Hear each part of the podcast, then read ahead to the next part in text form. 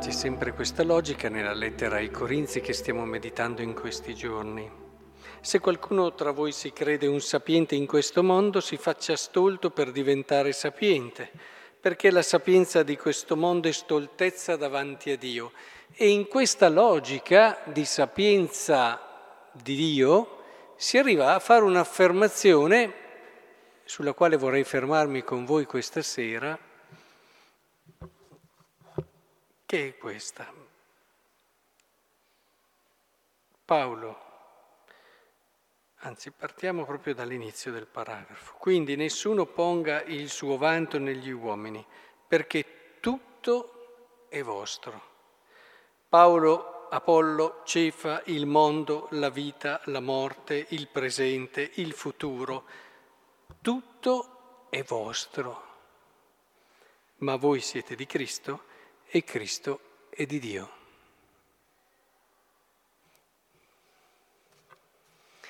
Cosa vuol dire? Eh, entriamo in una logica di possesso un po' diversa da quella a cui siamo abituati. Cioè, questa sapienza ci permette di vedere le cose, di considerare le persone, di usare le cose e riconoscere di tutte questo la verità. Nel momento in cui tu qualcosa la vedi per quello che è nella sapienza di Dio, nella verità di Dio, e allora ne fai l'uso secondo la sua volontà, ne fai l'uso secondo quello che è il senso che chi l'ha messa lì ha pensato dall'inizio. Sapete che noi siamo bravissimi, diceva il curato d'Ars, a dimenticarci del senso delle cose che... e allora le usiamo male, le cose che Dio ci ha donato con uno scopo, un senso, un fine preciso, le usiamo male, snaturandone il loro fine più vero. Agostino quante volte ha richiamato, cioè mi hai dato queste creature perché potessi, e io le usavo e mi allontanavano da te usava male di un dono che gli era dato per scoprire la bellezza di Dio, per scoprire e comprendere la ricchezza dell'amore, del prendersi cura e tutte queste cose. Quindi tutte le cose, se noi le impariamo a vedere, e questo è lo sguardo di fede, quello sguardo che alimenta la sapienza, il modo giusto di vedere le cose, la profondità spirituale di una persona, allora le cose acquistano un volto, un significato, una ricchezza totalmente nuova per certi versi rispetto al mondo. E allora le cose che ho io ne divento davvero, eh? colui che le vive e tutto è vostro, è, è proprio mio, ma perché ne ho scoperto la verità e la sto vivendo. Eh,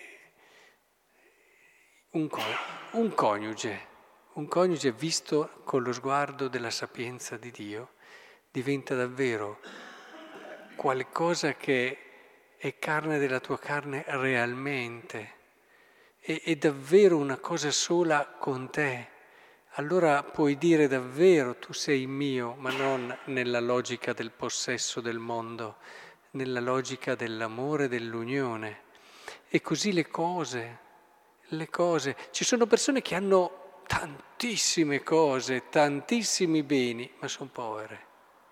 Non ne possiedono uno secondo questa logica, perché non ne hanno capito il senso vero.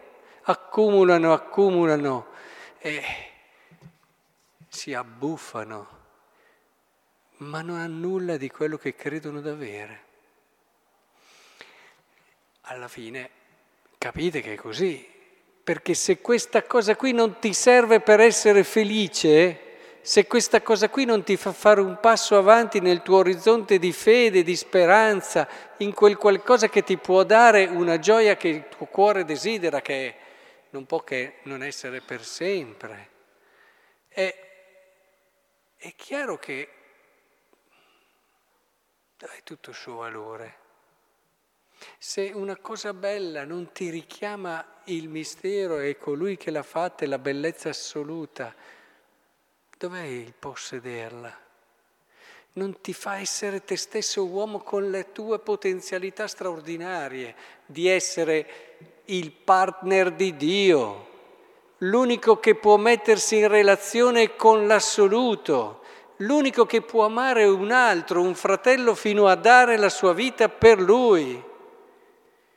Se non ritrovi questa misura alta e grande del tuo essere, cosa ti servono le cose? Non ne possiedi nessuna.